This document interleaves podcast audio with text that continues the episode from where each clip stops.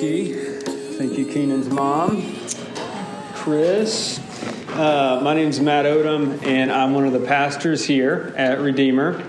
And uh, we're going to start a new sermon series through the Ten Commandments today. And we're going to give uh, the context for that series through uh, Exodus nineteen. And the, the text that you have in your liturgy on the Q R code or what you see up here, we're actually only going to go through verse six uh, this morning. And so this is God's word to you today. It says this, on the third new moon, after the people of Israel had gone out of the land of Egypt, on that day they came into the wilderness of Sinai, and they set out from Rephidim and came into the wilderness of Sinai, and they encamped in the wilderness. There Israel encamped before the mountain, while Moses went up to God. The Lord called to him out of the mountain, saying, thus you shall say to the house of Jacob, and tell the people of Israel. And these are the two verses we're mainly going to focus on. You yourselves have seen what I did to the Egyptians, and how I bore you on eagle's wings and brought you to myself. Now therefore, if you will indeed obey my voice and keep my covenant, you shall be my treasured possession among all peoples, for all the earth is mine. And you shall be to me a kingdom of priests and a holy nation. These are the words that you shall speak to the people of Israel. So it's our practice here to spend some moments in silence before I uh, preach. And what we're doing in that space is remembering that God's present here with us. And that's so easy to forget. It's very easy to speak about God and forget that we're actually engaging with him in this exact moment. And so that's very important. God gives us instruction. He speaks tenderly and affectionately to us at all times. And so when we pray in that moment of silence, we're asking for the Holy Spirit to come and, and teach, uh, teach us that that's actually true. Um, and so would you do that with me right now?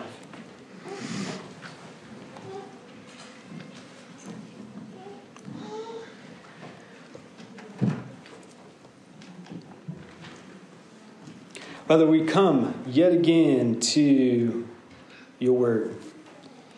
And uh, there are so many things going on in the life of each individual story, even within this room. And we're just one tiny part of our city, and our city is one tiny part of the entire globe. And Lord, our world is hurting. Our world is hurting from so many things. And yet you are timeless in how you speak into each age, that you give instruction that is both objective and also practical for each people, for each age of human existence. And so, Lord, uh, that's what we want to tap into today. We want to engage with you.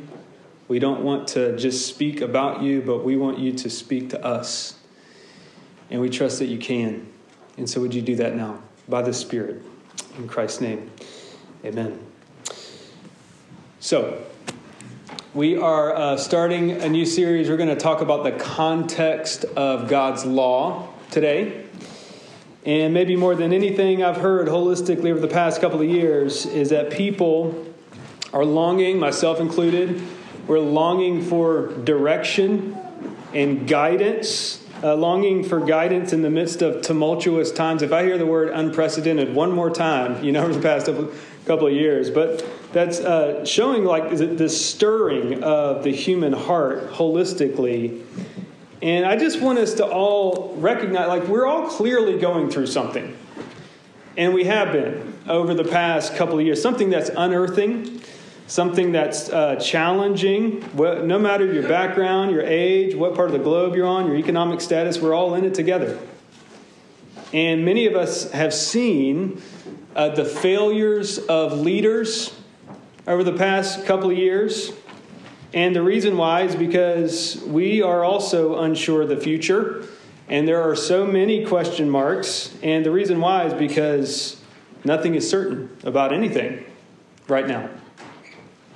I uh, I was in another part of the country, and I heard a, another pastor say that his friend had, took him out to coffee, and he really wanted to know what he thought about something. And at one point o- over coffee, uh, he was he was pointing at him, and this was like an old-time friend, but he was also his pastor, and he said, I know, and I'm going to leave the name of this radio person uh, blank, so that just because I think that's wise. But he said, I know what my radio guy thinks about this, but I don't even know what my friend and pastor thinks about blank. And uh, my pastor friend said, no, you do know, we just disagree. And, you know, the one thing that's clear that, that we're all experiencing nationally, globally, in this church is this deep, deep sense of, of loss, of fracturing, of division, exhaustion, and confusion. Um, this is where the people of God are situated in the book of Exodus. During uh, very uh, large shifts of evolving uh, shifts within the life of a community. And in the midst of that, Moses is given the law. He's given uh, instruction from God to give to the people. And the law, I do, I do want us to begin to embody and imagine what it would have been like to have been in the wilderness as a Jewish person. The law was way more than instruction. It really did. It encapsulated what a human being was supposed to be and do for, for the flourishing of a person and how they were to relate to God on an individual and societal level. In Psalm one nineteen, uh, it's this epic song about how perfect and beautiful the law is. And I shared this with the prayer group this morning, but in verse twenty-three and twenty-four, this is what Psalm one nineteen says. Even though really important people like princes, or what we would say today, like presidents, sit plotting against me. Uh, your testimonies, in the midst of that, in the midst of tumultuous times, your testimonies are my delight. They are my counselors, the law. Now, um, anybody tried to reach out to a counselor over the past couple of years? Uh, they're all booked up. Uh, and the reason why is because human beings desperately need to be heard and guided and loved and told how to live, what's good, and what's wise. That's what we need. We're sheep. I mean, sheep are dumb, you know, and that's okay. What, what if there was a timeless instruction in each age of human existence that spoke in a practical way that was discernible to our time, but it was also transcendent, it was objective. It was not biased to a particular time in a particular place. It could speak objectively, and yet it was knowable. This is how the Bible speaks about the law. The covenant is what it calls it. And we're going to walk through the Ten Commandments over the course of this season in the life of Redeemer. Uh, and we're going to take a look today at the context of the law because it's very, very important to know the context of the law. And we're going to see three things about the context. The law is rooted in story. The law flows from relationship. And the law gives you work to do. It tells you to practice things in this world. So point one, the law is rooted in story. I want you to take a look at verse four, and I want you to see how God is rooting the Israelites uh, in their story before giving them instruction. And he tells Moses to say, you yourself have seen what I did to the Egyptians and how I bore you on eagle's wings and brought you to myself. Now, there's so much in that verse that we really could spend all day and, and talk about it. But what's going on there is that God defeated the Israelites' enemy, which was Pharaoh, the king, the monarch that enslaved them for a long time. He set them free through a bunch of water. And he mightily brought them through the desert on eagle's wings, is what it says, for a purpose, that there was an end goal in mind, and the purpose was to commune with him, to worship him, to be with him. That God brought all that about so that people could be with him and that they could enjoy each other. So, I want you to imagine this. For four hundred thirty years, all the Israelites had known was slavery. You know, think like six generations. slavery. They've been free in our passage for three months. Three. Um, they would have what we would call like neurological pathways in the brain where they would be more comfortable of thinking themselves, thinking of themselves as oppressed as opposed to free. Right? For generations.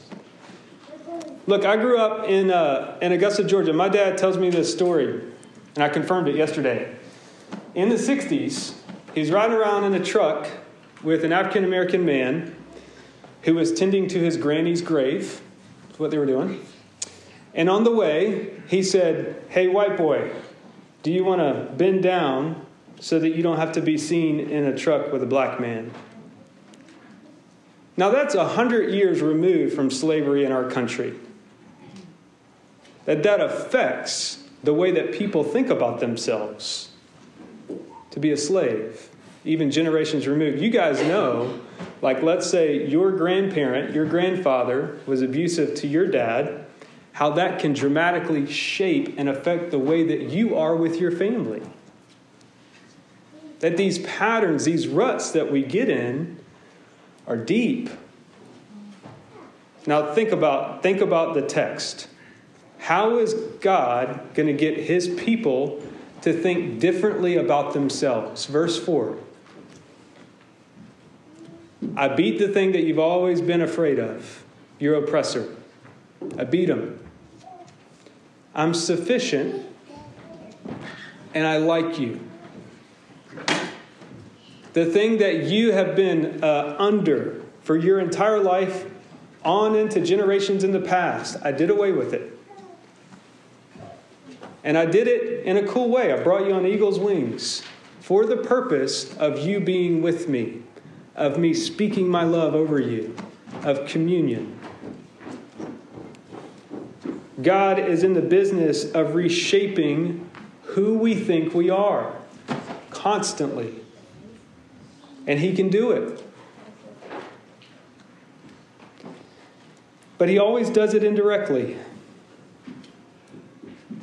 Uh, that's why if you've ever sat down with a counselor, you know, let's say you can't seem to quit punching through a wall. You got anger issues. Um, and you sit, you sit down with the counselor. What's the counselor going to say? The counselor is going to say, "Why don't you tell me what your upbringing was like?" You know? And typically that person's like, well, don't, you're just going to psychoanalyze me. And the therapist is going to say, well, maybe, but your behavior didn't just come to be in a vacuum. There was an environment in which you thought it was normal to punch through a wall, or that was your response to whatever you were experiencing. What is that counselor doing? That counselor is rooting your behavior in a story. That's what God wants to do. Before he tells you what to do, before he tells you how to live, he wants to root you in the story of redemption, which you have here in each of your individual lives and in the collective body that is Redeemer. He's rooting what Moses is doing, God's doing through Moses, is that he's rooting their behavior in the story. God wants to root the behavior of the law of his people in the fact that he likes to rescue people, that he's sufficient, and that he likes you, that he's endeared towards you. All God's rules flow out of that great love story. That he is strong, sufficient, and steadfast in his love. And so that's the first point, that the law is rooted in story. The second is that the law flows from relationship. And uh, it's very easy. You know, as modern people in the West, we just kind of assume that the divine would want to relate to us on a personal level. That was not assumed in the ancient world. That was strange. It was weird. And so there are these things called suzerain treaties back in the day where a strong king would beat a weak king, and then the strong king would list out on one side of a tablet, you do all this stuff, weak king, and if you don't, you're going to be my slave. Or if you don't, I'm going to kill you. Um, that was called a suzerain treaty. And, and what God does in the midst of that is that he speaks into that pattern and says, I'm going to actually write you a treaty, people of Israel, but it's going to be very different. And the way it's going to be different is that I want to relate to you on a personal level. I don't just want you to do what I say because of outward conformity, but I want to know you, and I want you to know me. So much so that, I mean, it was bizarre that God would get his hands dirty with creation, like in Genesis two, and when he creates Adam, it's mouth to mouth, that a God would get that close to creation. But he does. And he says in verse five, "Now therefore, if you will indeed obey my voice and keep my covenant, you shall be my treasured possession among all peoples." We've talked about this before. But that word, treasured possession, it's segulah in the Hebrew, but it's like a pet name. It's God cooing over Israel, calling Israel beautiful, calling Israel his little darling. I don't know if you guys have ever seen that movie, uh, A Beautiful Boy. Steve Carell, he plays the uh, father of a drug addict. The drug addict is played by Timothy Chalamet. But there's this one part in the in the movie, you know, Timothy Chalamet just, he can't get off drugs, and and Steve Carell starts singing over him, and he just says, "You're my you're my beautiful boy." And he can't help himself. That's how God relates to people. Um, you see it in, in the book of Hosea. Even when people are sexually scandalous, it says God, God's like, "My heart recoils. I mean, I can't stay mad at you." That that's his instinct towards you and towards me and towards Israel. That we are his treasured possession. Uh, does that sound too good to be true? And if you have a hard time believing that that's how God relates to you, Um, why does it kill us when, like, our parents are disappointed in us? Or why, if somebody of importance is like, if they compliment us, why does it make us feel like a million bucks? And I, I've used this example before, but and my buddy was in a low spot when he heard this, but I have a friend once. He was walking into his apartment complex, and there is this woman on the second floor of the apartment complex, like hanging over the rail, looking at him as he was walking in. And uh, she just said, "Hey, you look really good in blue." And he said, "I went into my apartment, and I thought about it for three hours." Now, why? It's because you and I are encoded for somebody to look at us and say, "Well done, well done. I like you. You're my treasured possession. You're made for it." That's how God wants to relate to you. To give you his divine smile. This is what God is constantly showing us in Jesus. You know, the more I think about Jesus' baptism, there is so much there. Um, but there is this phrase that God used when he was baptized. He, he said, "This is my son." You, you guys can probably finish it. "This is my son with whom what? I am well pleased." You know, when you're baptized, that's what you're baptized into, to the, into the pleasure of God through Christ. When we think of obeying God's rules and his law, we, we often miss that obedience to God's ways, keeping the covenant, um, is only possible from the heart. You do know that, right? Like, outward conformity in your behavior without the heart is actually what God hates, because it's a mask of what's true.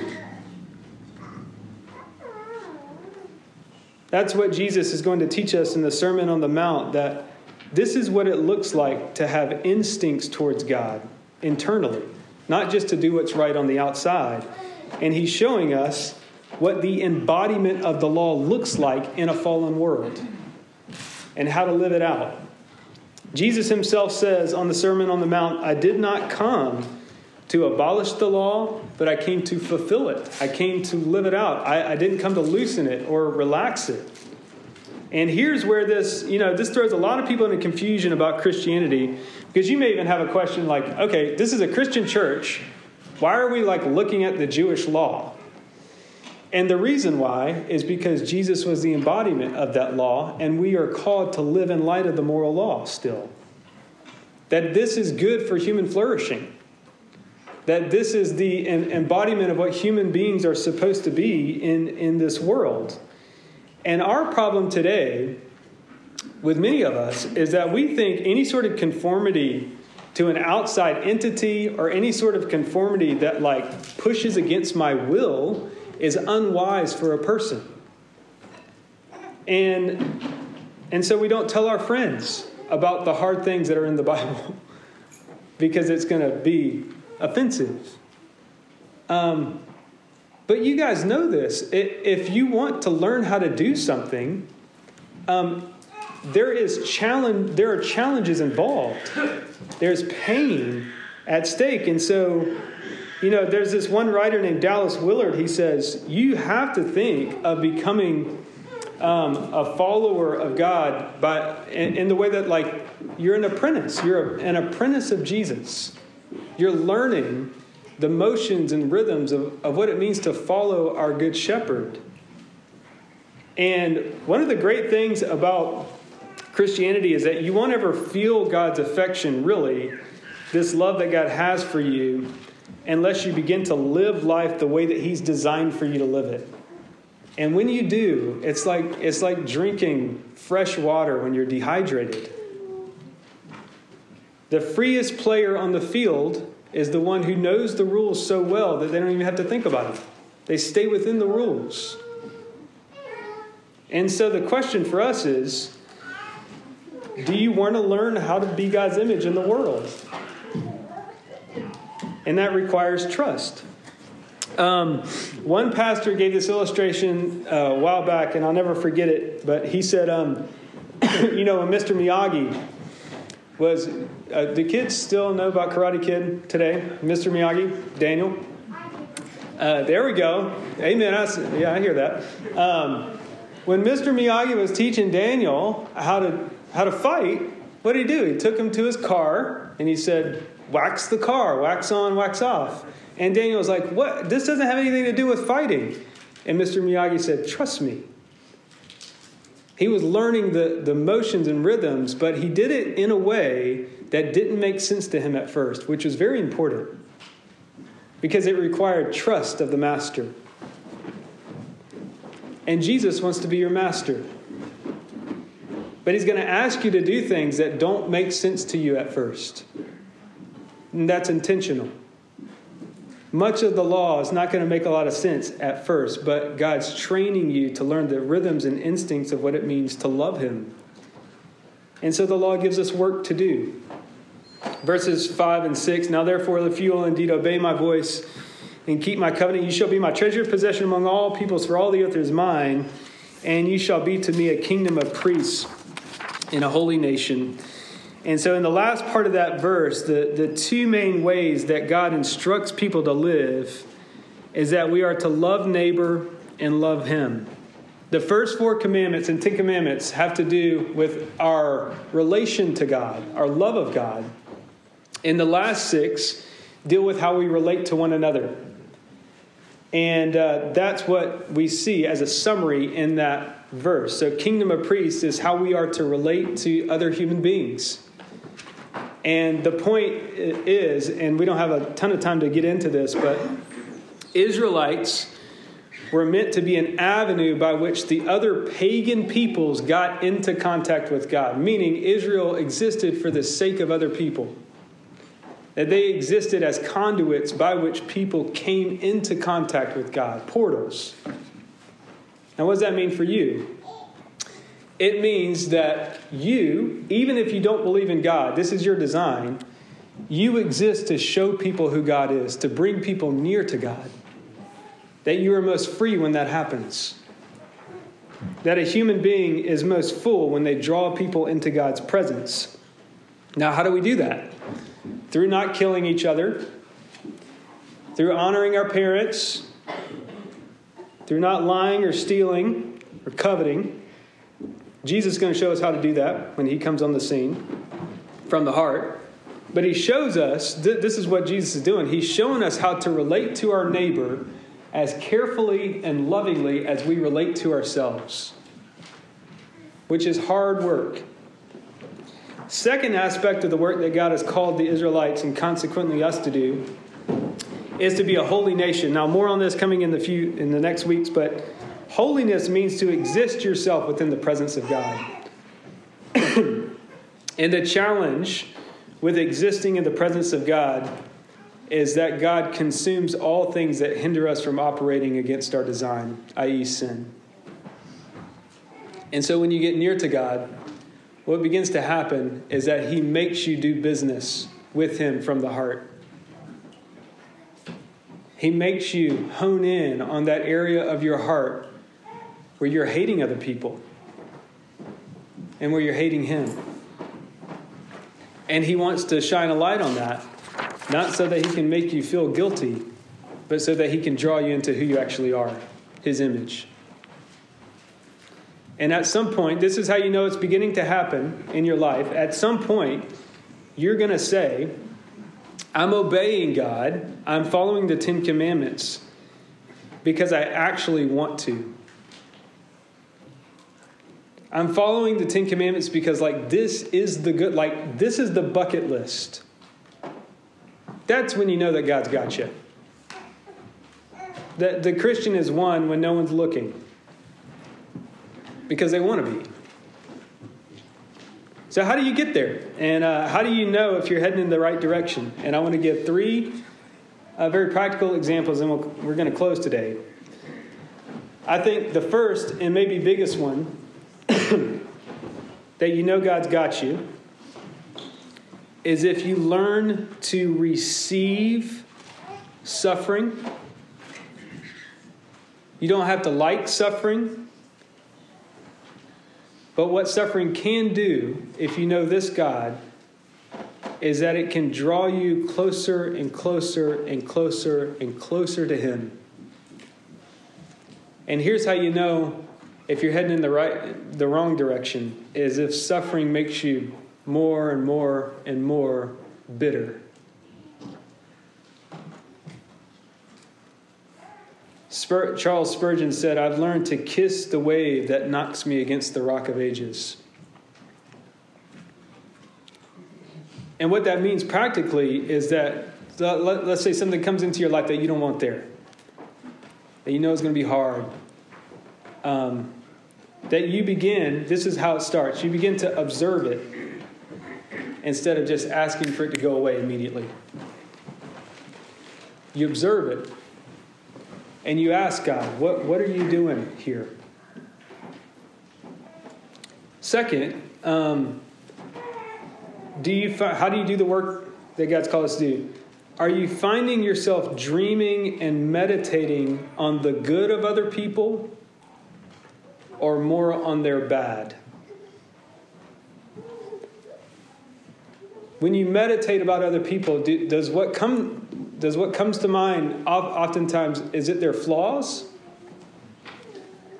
Or do you imagine how God sees them?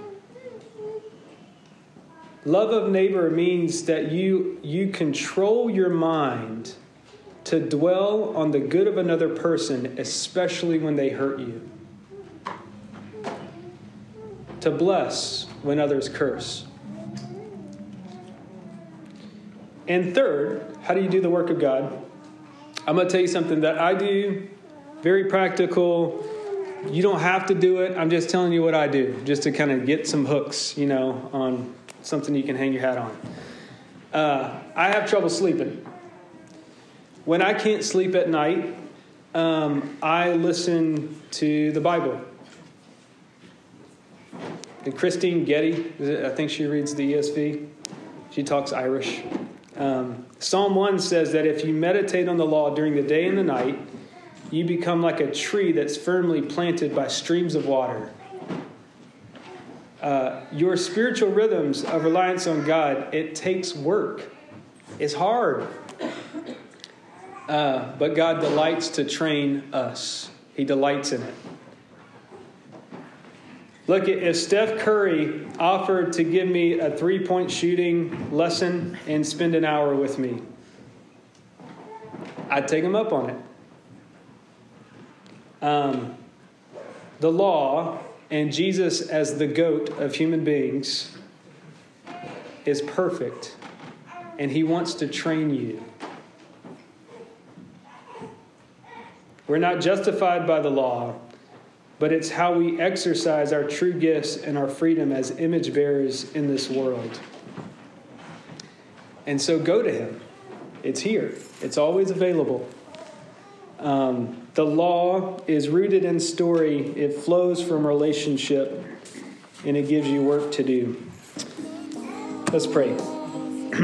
Father, we thank you for uh, your son Jesus, and as we think about the instructions that you've give, given to us, Lord, help us to see them not as restrictive, um, but as the way and